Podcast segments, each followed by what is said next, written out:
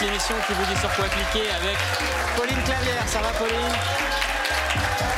Laurie Perret, également Charlotte Vautier et Freddy Gladieux. Ça va? Voilà. J'aimerais vous très que dans cette émission on aime se toucher. Oui, c'est vrai, c'est Voilà. vrai. Ouais. On aime Ah, je beaucoup. pensais que c'était un début de bras de fer. Non Parce que, ok, C'est d'accord. un début de câlin. Ça va ou quoi? Ouais, ça va bien. Ça roule Ouais, Tu m'as manqué mon Freddy. Bah écoute, toi aussi Ouais. tu m'as manqué, ce plaisir. Qu'est-ce que tu Écoute, euh, je suis dans le coin. Ah, mais il y a une émission, Il y a une pardon. émission, il y a une émission. On a Alors, oublié. avec nous, un tonnerre d'applaudissements pour Maurice Barthélémy.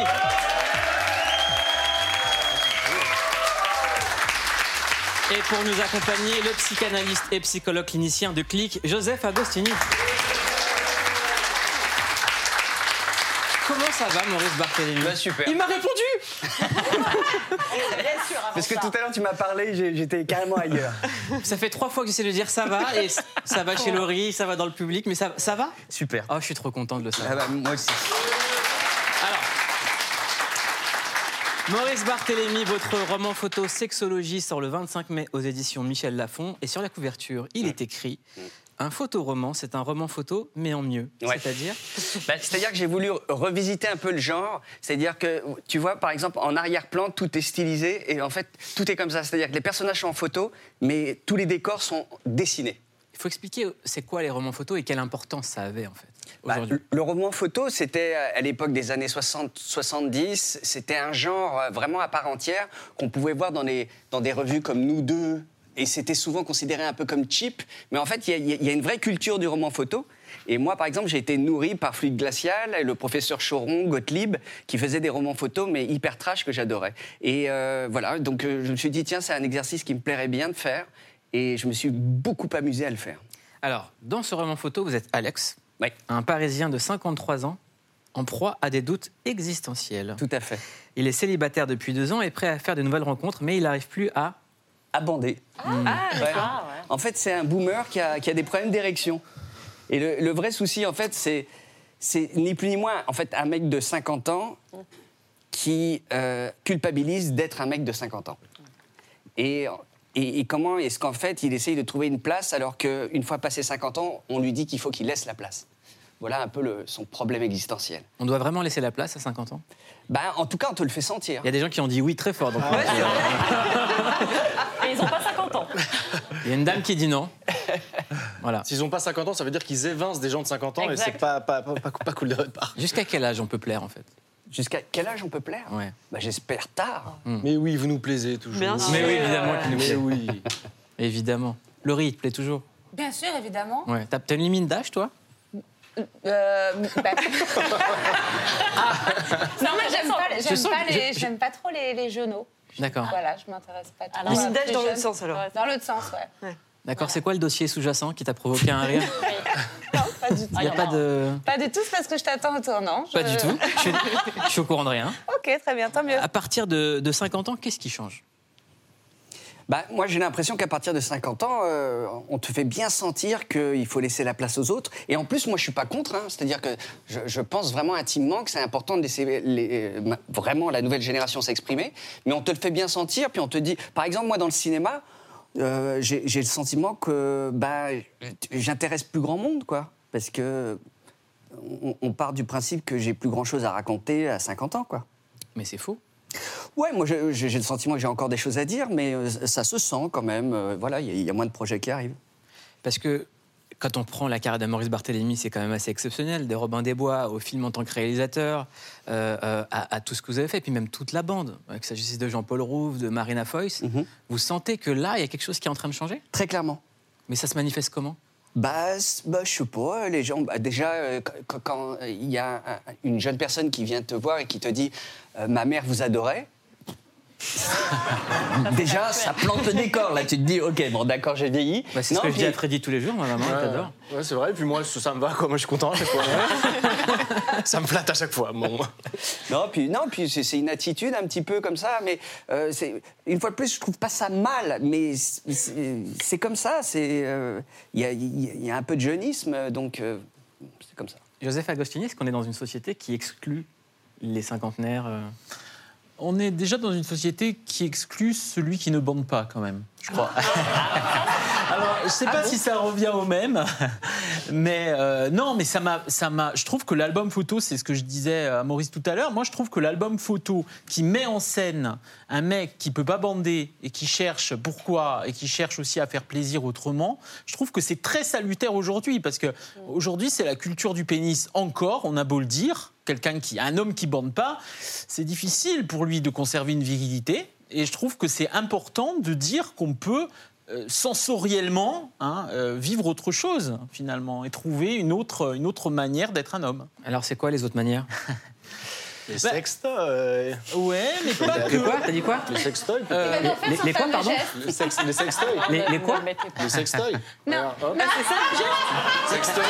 Je sais pas ce que c'est, mais. Ah, c'est pas ça. Non, mais je pense qu'il y, a- y a beaucoup de comparaisons. Il y a, il y a deux choses. D'abord, la comparaison avec l'acteur porno. Et je pense que ça, c'est difficile pour certains hommes parce qu'en se comparant, ils se font peur.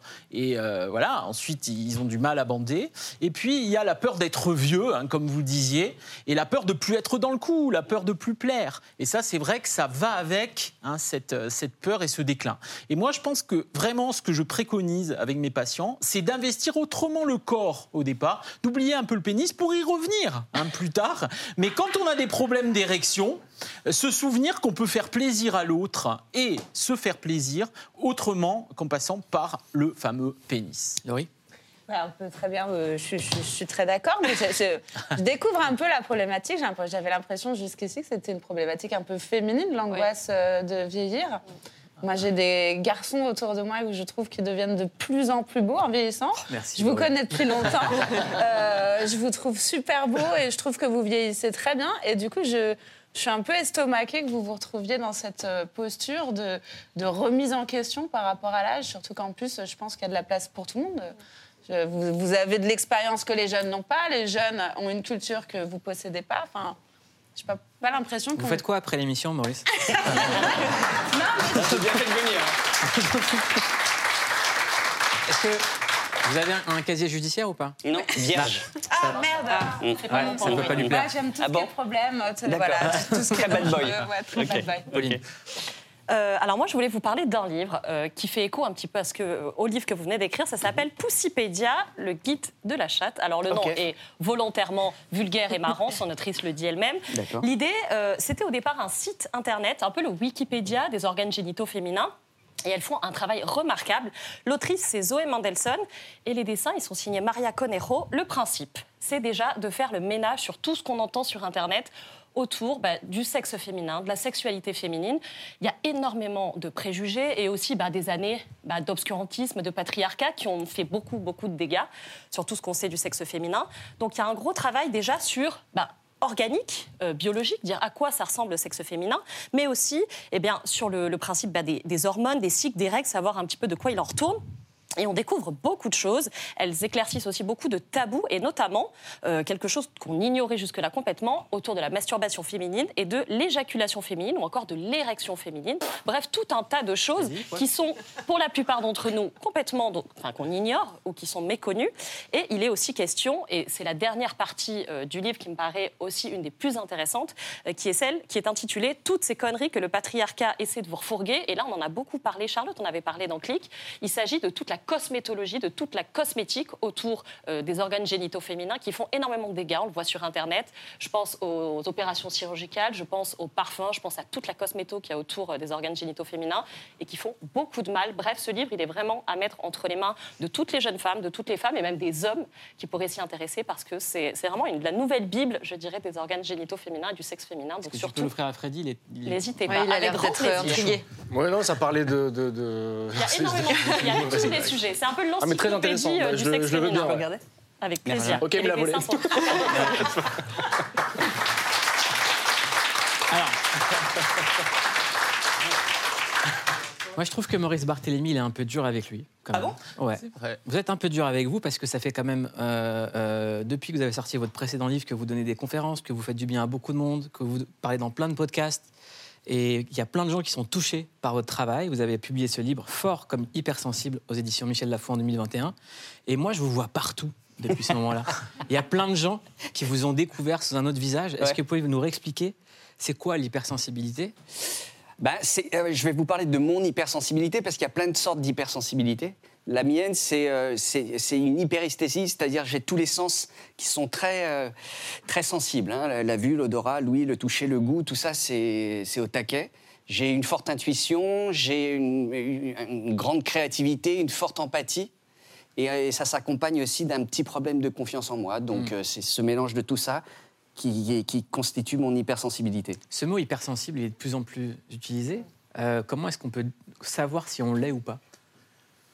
Je pense que l'hypersensibilité, euh, on, on l'est quand on se définit exactement comme Boris euh, s'est défini là à l'instant. Je pense que c'est fantastique qu'on assiste vraiment, on, on assiste à la fin finalement des tabous, des binarités. Aujourd'hui, il n'y a pas qu'une femme qui peut parler comme Maurice. Hein, même si euh, ma femme s'appelle Maurice. Mais euh, a- Ah, je pouvais pas. Attendez. Je pouvais pas. C'est une-. On recontextualise, c'est une blague de psy. Euh, voilà. De psy, quadra. Ouais. Exactement. En plus. Donc, euh, non, mais l'hypersensibilité, c'est génial. Mais moi, je dirais qu'il y a toujours un excès. Il y a un excès à tout, en fait, un vice à tout. Et je dirais que l'hypersensibilité, il ne faut pas après tomber dans l'écueil. Je pense que le piège, c'est se réfugier dans une forme d'égoïsme, de dire je ne peux pas supporter les autres, je suis, euh, je suis euh, bien nulle part. Bon, on peut vite tomber aussi dans une forme de caricature. Je pense que l'hypersensible, ça, c'est bien que ça existe parce que ça dépasse euh, le clivage homme-femme, le masculin-féminin, la sensibilité est partout et euh, on la vit euh, sans culpabiliser. Alors qu'il y a quelques décennies, on la vivait avec beaucoup de, de peur hein, d'être catalogué, d'être euh, bah, vu comme le, le raté de service, le vilain petit canard, quoi, faut le dire. Est-ce que deux hypersensibles, ça va ensemble? Maurice, Maurice il... Ça dépend, parce que justement, il y, a ce côté très intense chez les deux qui peut être antinomique. Après, euh, ma compagne est hypersensible, mais très différente de moi. Donc, euh, ça, voilà, il n'y a pas de règle, j'ai l'impression. Ah, donc le personnage dans la bande dessinée, c'est un personnage, c'est pas vous. tout à fait. Donc tout va bien, vous arrivez à... Ah non, j'ai pas de problème d'érection, a priori. Ok, très bien. C'est ce qu'on voulait savoir. Euh, Joseph. Joseph Agostini, notre psy préféré, est là parce qu'il a un coup de gueule à passer. Il va faire trembler la République numérique. Attention, les datas n'en peuvent plus. Qu'est-ce qui se passe? Vous voulez Non. pousser un coup de gueule contre ChatGPT? Non, mais je suis. Si, si vous Non, voulez le faire. Vous voulez le faire. Non, le chat GPT, c'est génial. Moi, je m'en sers. Moi, j'ai une fille de 14 ans qui adore ça et qui me dit Papa, tu es un boomer si tu aimes pas ça. Et c'est vrai, elle a raison. Donc, il faut aimer. Je pense qu'il faut être avec le progrès. On n'est pas obligé d'aimer, on peut juste utiliser ou connaître. Ouais. Non, mais il faut, disons, accepter et pas être euh, forcément rejeté sous prétexte que c'est nouveau, c'est euh, les lendemains, voilà, donc on n'en veut pas. Donc sinon, c'est être passéiste, être nostalgique, être ringard. En revanche, je pense qu'on peut s'inquiéter sur certains systématismes, aller chercher ChatGPT euh, à la place d'être créatif à la place de penser, à la place d'avoir des idées philosophiques et politiques. Alors ça, je trouve ça très dangereux, effectivement. Qu'est-ce qui vous fait le plus peur, vous, en tant que psy? Moi, ce qui fait le plus peur, c'est qu'on oublie de penser euh, et que ça ouvre le feu à la dictature économique, idéologique et technologique, tout simplement. Il ne faut pas oublier que quand on s'arrête de penser, quand on va chercher ailleurs, quand on laisse le bot penser à sa place, on est dépendant, on est assujetti et on pense être rebelle souvent alors qu'on est vautré sur son canapé à regarder Netflix et on perd de vue ce que, ce que sont les vrais engagements, les vraies implications idéologiques, politiques, écologiques. Et je trouve que voilà, le, il y a quelque chose aussi qui, qui rate euh, et, euh, et qui fait peur, effectivement, quand on, quand on est un être humain pensant, désirant, sensible, on a envie d'autre chose pour, pour soi et pour ses enfants. Dictature, ce mot, il est très fort. On a vu les conséquences euh, Ouais. sur la démocratie des informations sur les réseaux sociaux, de Facebook, d'Instagram et de TikTok. On voit à quel point ça crée des biais qui nuisent aux démocraties dans le monde entier. On le voit aujourd'hui partout. Est-ce que ChatGPT, c'est un nouveau pas, une nouvelle étape franchie?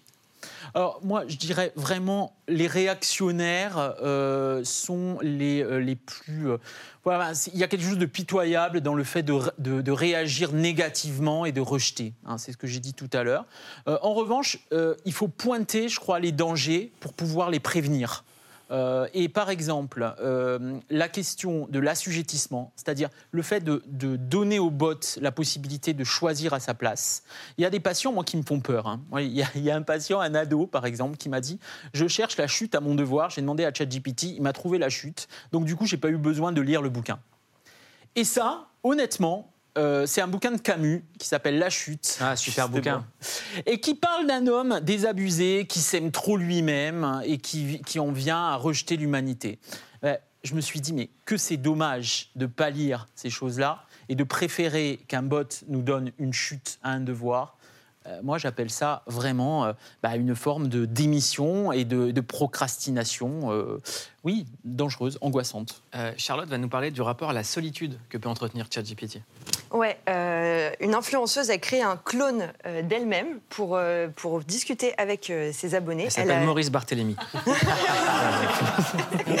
Elle s'appelle euh, Karine Marjorie, elle est suivie par 2 millions de personnes sur Snapchat et elle vient de créer donc une IA qui, euh, qui permet de discuter avec elle. Il y a sa voix, sa personnalité, ses manières, voilà, tout ça pour avoir l'impression de, de discuter avec elle et de nouer une vraie relation. Ça s'appelle La Petite Amie Éternelle et dès la première semaine, ça a super bien marché. Elle a gagné 100 000 dollars grâce à cette IA parce que Moi, je le fais Une gratuit minute. sans être cloné. ça. oui, c'est vrai. On pourrait faire ça.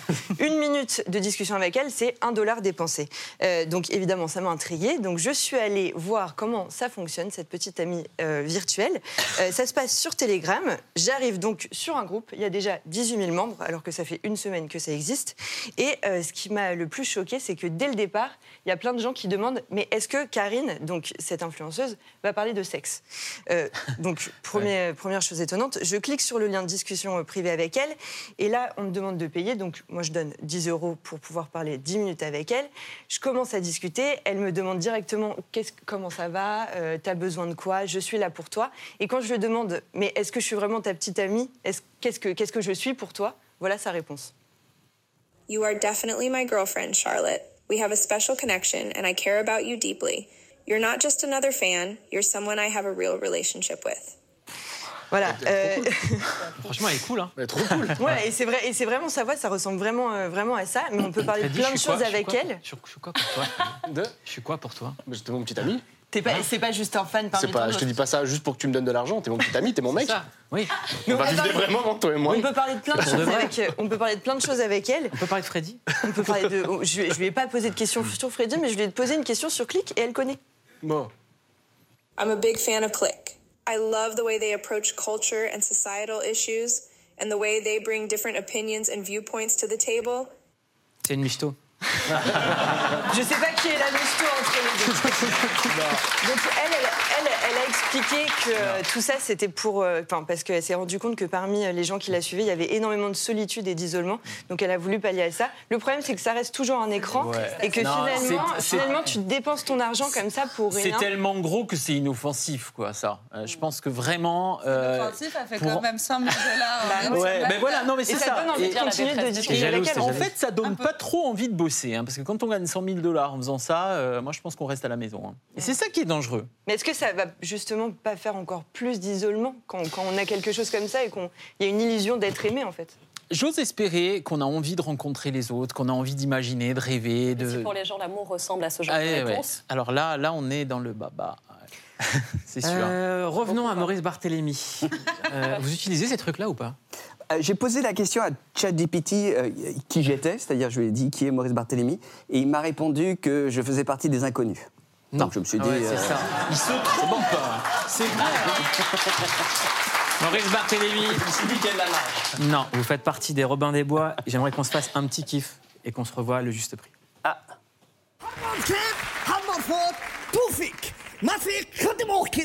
Hof. Euh, ah, bah, j'aurais préféré quand même qu'on me demande le prix de mon loyer, mais.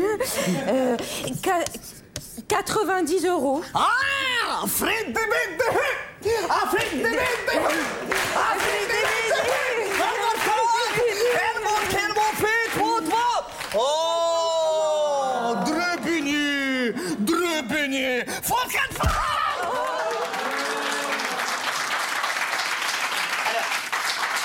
tiens à préciser que c'était un faux euh, euh, fer à repasser, mais je lui ai quand même envoyé une sacrée mandale à Marina, et je culpabilise encore aujourd'hui Est-ce que je j'ai- pas vu le truc qui était parti. Bah, Elle a pas eu mal, elle a juste eu une petite vertèbre déplacée. Donc. Mais des, des années après, est-ce qu'on peut avoir la réponse? C'était quoi le produit?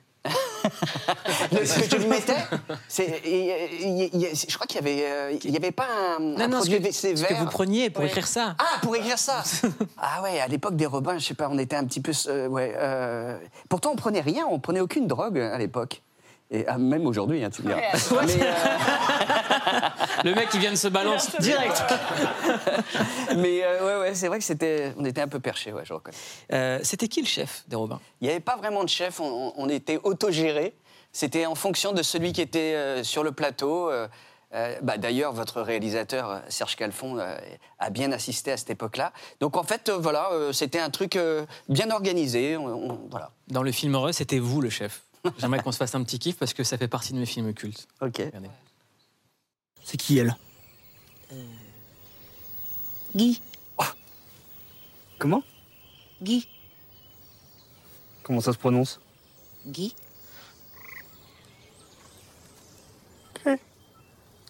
Que. Pierre. Non, c'est plus Guy. Que. Que. Que. Que. Ka. Ouais. Que. Que. Que.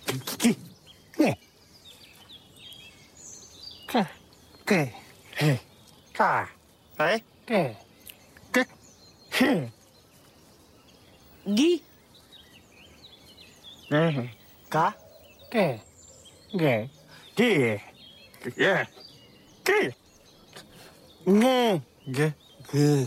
Ka. Gue. c'est plus. Est-ce que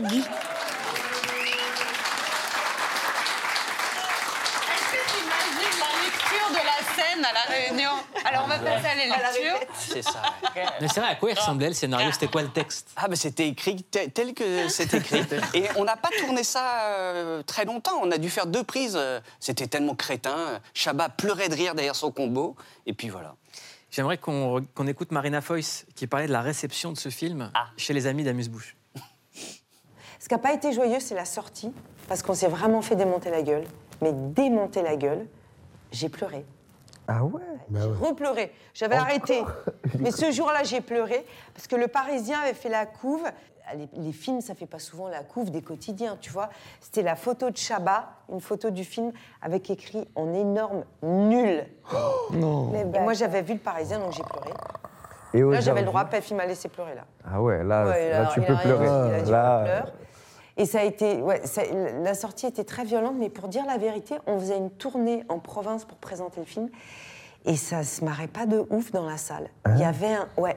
Et c'est après que le film, il est devenu, euh, Ouais, il a plutôt ouais. marché en salle et Il tout a ça. une deuxième vie. Ouais. C'était le cas pour vous, Maurice? Parce que vous, vous étiez enfin, déjà hypersensible à l'époque. Ouais, c'est vrai que ça a été violent. ouais. La, la sortie de Re, on se l'est pris en pleine poire.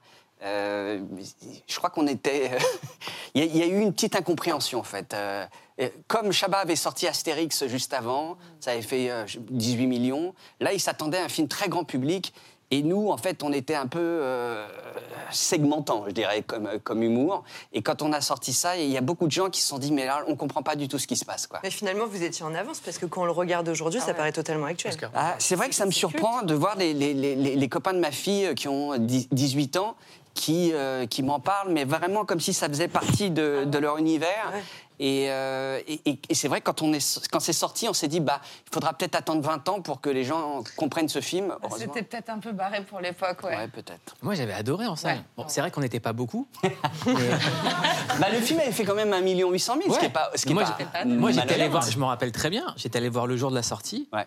Euh, euh, première séance, 10h du matin. Je pleurais de rire. Ah, c'est cool. Mais vraiment pleurais de rire. Et à chaque fois qu'il repasse, enfin, ouais, c'est Oui, un oui. film culte, même pour toi, Freddy, j'imagine. Bah oui, bien sûr, c'est- c'est c'est fou. Et moi, je me souviens à l'époque de cette une, quoi. Je me souviens que j'allais à la boulangerie, j'achetais ma petite baguette. Ah, Et j'étais bah, j'étais plutôt jeune, mais je me disais, de c'est pain. fou de, de le. Ah, tu aimais le pain? J'aimais le pain, j'aimais le pain.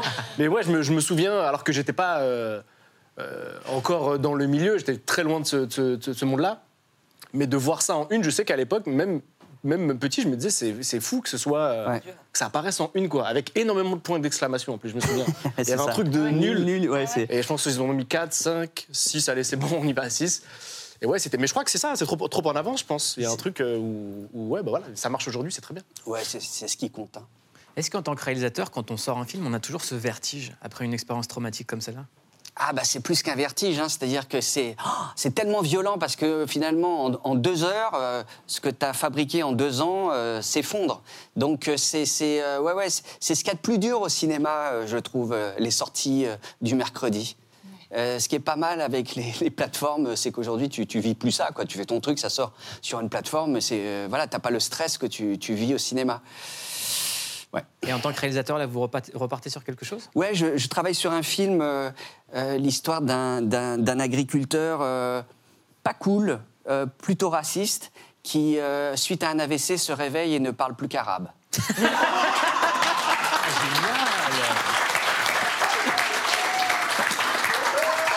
Donc, euh, on est en train de travailler là-dessus. C'est Isabelle Nanty qui jouera la femme. euh, euh, L'agriculteur, c'est- en discussion. Et, euh, et, et c'est un, un syndrome qui existe, qui s'appelle le syndrome du langage étranger, qui frappe des personnes euh, qui ont vécu un, un AVC ou un, ou un trauma crânien, et qui du jour au lendemain se mettent à parler soit avec un accent, soit une langue. euh, qui, on ne sait pas d'où elle vient, mais on pense qu'elle vient de, de- de- de leur enfance, en fait. Maurice, je vous explique le concept de l'émission. Ça s'appelle Click. Oui. Tous les jours, on clique sur plein de choses. On clique sur des séries, des documentaires, des films, des actualités. Et aujourd'hui, on clique sur un documentaire extrêmement émouvant qui s'appelle Still, la vie de Michael J. Fox. C'est disponible sur Apple TV via MyCanal. On en parle dans un instant avec une neurologue dans l'unité Parkinson juste après ça. The popularity of Michael J. Fox is a phenomenon. Here is Michael J. Fox. What is the secret of your success? And the winner is Michael J. Fox. I this. This is great. I feel four feet tall. I get it. I was big. I was bigger than bubblegum. I woke up and I noticed my pinky. Auto animated. Parkinson's disease. I told Tracy the news. In sickness and in health, I remember her whispering. No one outside of my family knew. There was only one reason I took these pills to hide.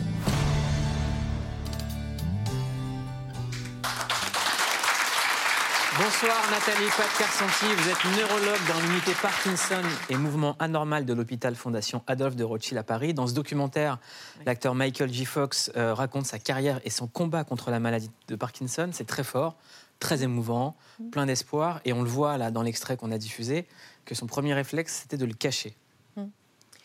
Effectivement, c'est une maladie qui est extrêmement fréquente hein, euh, et qui, dans le, cas dont on parle, euh, l'a touché de façon précoce. Habituellement, c'est quand même une maladie qui arrive un peu plus tard, pas, chez le sujet très âgé, mais chez le sujet autour de 50-60 ans. hein, c'est la moyenne de début de la maladie. Et donc, euh, effectivement, quand ça arrive de façon précoce, c'est un coup de tonnerre qui arrive dans une vie qui bascule. Et, euh, Lui, il a- pardon, il avait 29 ans. oui, oui, c'est ça. Donc, euh, donc, a fortiori. Alors, déjà, quand ça arrive à 50-60 ans, euh, c'est quand même. euh, La vie, elle bascule. hein. Il y a un avant, un après. hein. Quand, il- quand on fait euh, les annonces diagnostiques en consultation, euh, Alors je c'est rappelle c'est des choses qui sont difficiles. hein. Aujourd'hui en France, la maladie de Parkinson touche 27 000, euh, 270 000 270 000, Français. oui. Euh, 25 000 personnes sont nouvellement diagnostiquées chaque année. C'est quoi la maladie de Parkinson et comment est-ce qu'on en voit les premiers signes? Alors, c'est quoi? C'est une maladie euh, dite neurodégénérative. hein, euh, quand on parle de maladie neurodégénérative, c'est pas très joli comme nom et ça fait peur. Euh, mais c'est comme l'autre maladie neurodégénérative dont on parle beaucoup et qui est très fréquente, c'est la maladie d'Alzheimer. Donc, c'est pas une maladie d'Alzheimer. hein, on n'est pas du tout dans les mêmes phénomènes, mais on est dans une maladie qui va toucher plus spécifiquement la motricité par une destruction des, de neurones, donc les cellules qui sont dans notre cerveau, qui fabriquent euh, euh, un neurotransmetteur, je suis désolée si c'est un peu technique, mais euh, qui est la dopamine. Et donc c'est un manque progressif de dopamine qui va faire qu'on va essentiellement avoir comme premier symptôme le tremblement, ça c'est le symptôme fréquent, mais qui touche pas tous les, enfin, tous les patients n'ont pas un tremblement, mais aussi une lenteur du mouvement et parfois une raideur. J'aimerais qu'on regarde un extrait du documentaire où Michael J. J. Fox apprend par le médecin qu'il est atteint de la maladie de Parkinson. The most paranoid fantasy I could think of would not have prepared me for the two words the neurologist bludgeoned me with that day Parkinson's disease.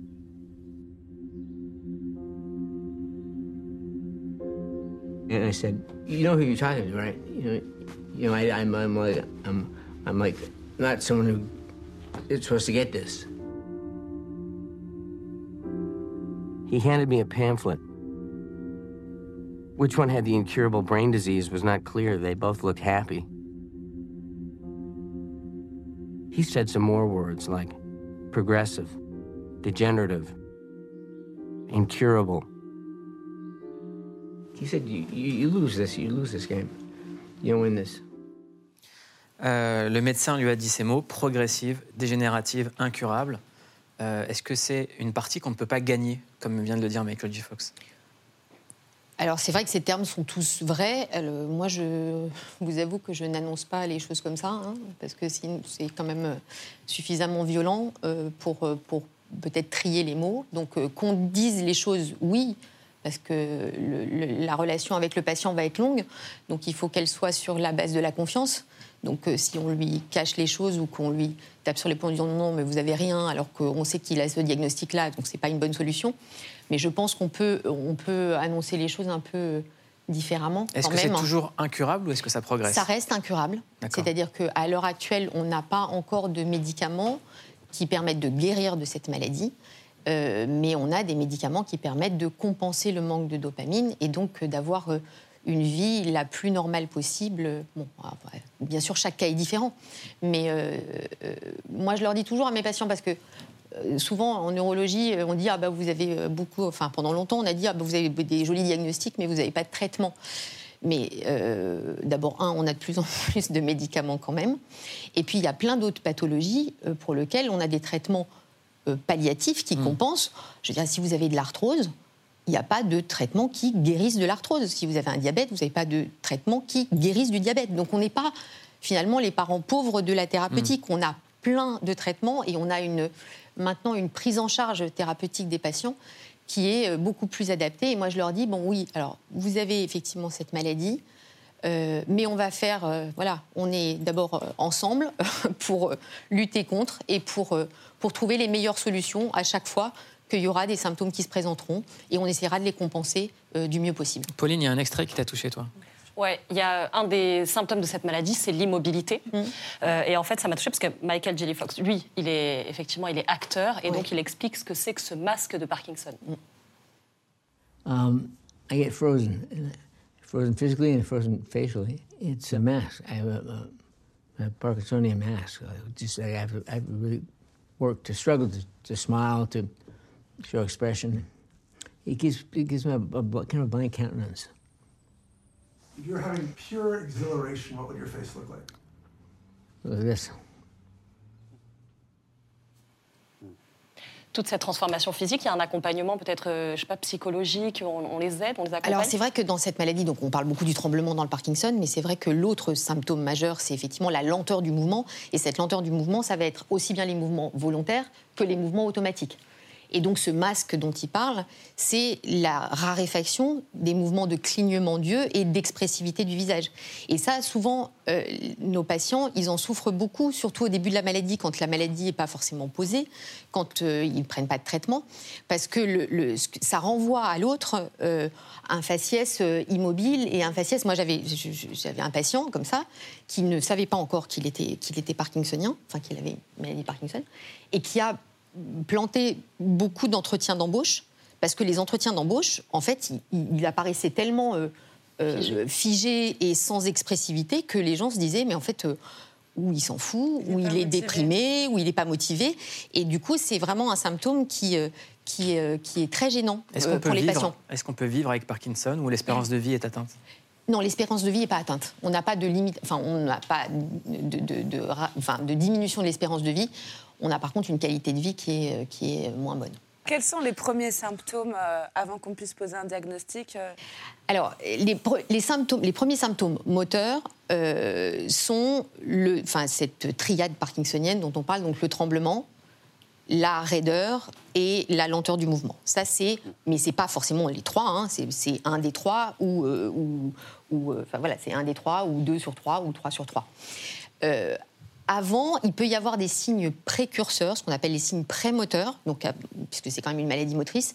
Ces signes prémoteurs, c'est des perturbations du sommeil, parfois, avec des, ce qu'on appelle les mouvements en sommeil paradoxal, c'est-à-dire que normalement, dans certaines phases de sommeil, on a une immobilité complète. Et chez les patients parkinsoniens, on peut avoir des années avant, euh, en fait, une perturbation du sommeil. On peut avoir une, bon, la dépression, la constipation, qui sont des signes qui peuvent parfois arriver, mais qui sont des signes qui sont fréquents. hein. donc, euh, le, le message, c'est pas euh, quand on est constipé, on va avoir une maladie de Parkinson. Mais c'est- hein, que les choses soient. J'ai pas dit ça. Euh, et l'autre chose aussi qui peut arriver des années avant, c'est la perte de l'odorat. Donc, ces ces différents symptômes quand on a le patient, qu'on a des signes moteurs évocateurs et qu'on a dans cette histoire des éléments étayants, bon, on- on- on- c'est un faisceau d'arguments qui permet de, de faire le, le diagnostic. Vous êtes ici chez Click, on a une mission, c'est vous donner des choses sur lesquelles cliquer, c'est le CQFC, ce qu'il faut cliquer. Mieux qu'un algorithme, la rédac de Click vous dit sur quoi cliquer. Il a incarné l'inénarrable Marty McFly et revient aujourd'hui dans un doc intimiste disponible sur Apple TV+. L'acteur Michael J. Fox nous dévoile son quotidien rythmé par la maladie de Parkinson dont il souffre depuis ses 29 ans. Une leçon de vie et de résilience. The sad sack story is Michael J. Fox gets this debilitating disease and it crushes him. Yeah, that's boring. On aime l'absurde et le burlesque de Maurice Barthélémy et on clique sur son livre Sexologie, un photoroman bourré d'humour qui raconte la crise existentielle d'un cinquantenaire impuissant jusqu'à sa rencontre avec une femme. Et si c'était enfin la bonne? Et puisqu'un petit peu d'éducation n'a jamais fait de mal à personne, on clique sur Poussipédia de Zoé Medelson et Maria Conero. Elles ont créé le Wikipédia du vagin qui répond enfin aux questions sur l'organe féminin, un guide indispensable, clair et ludique qui déconstruit les idées reçues. Pour finir, on clique sur l'album SOS de SZA, enfin disponible en France. La reine du RB est entrée au panthéon des rares artistes à avoir caracolé en tête du classement des ventes d'albums aux États-Unis pendant plusieurs semaines. Alors, on se fait plaisir, on écoute Kill Bill.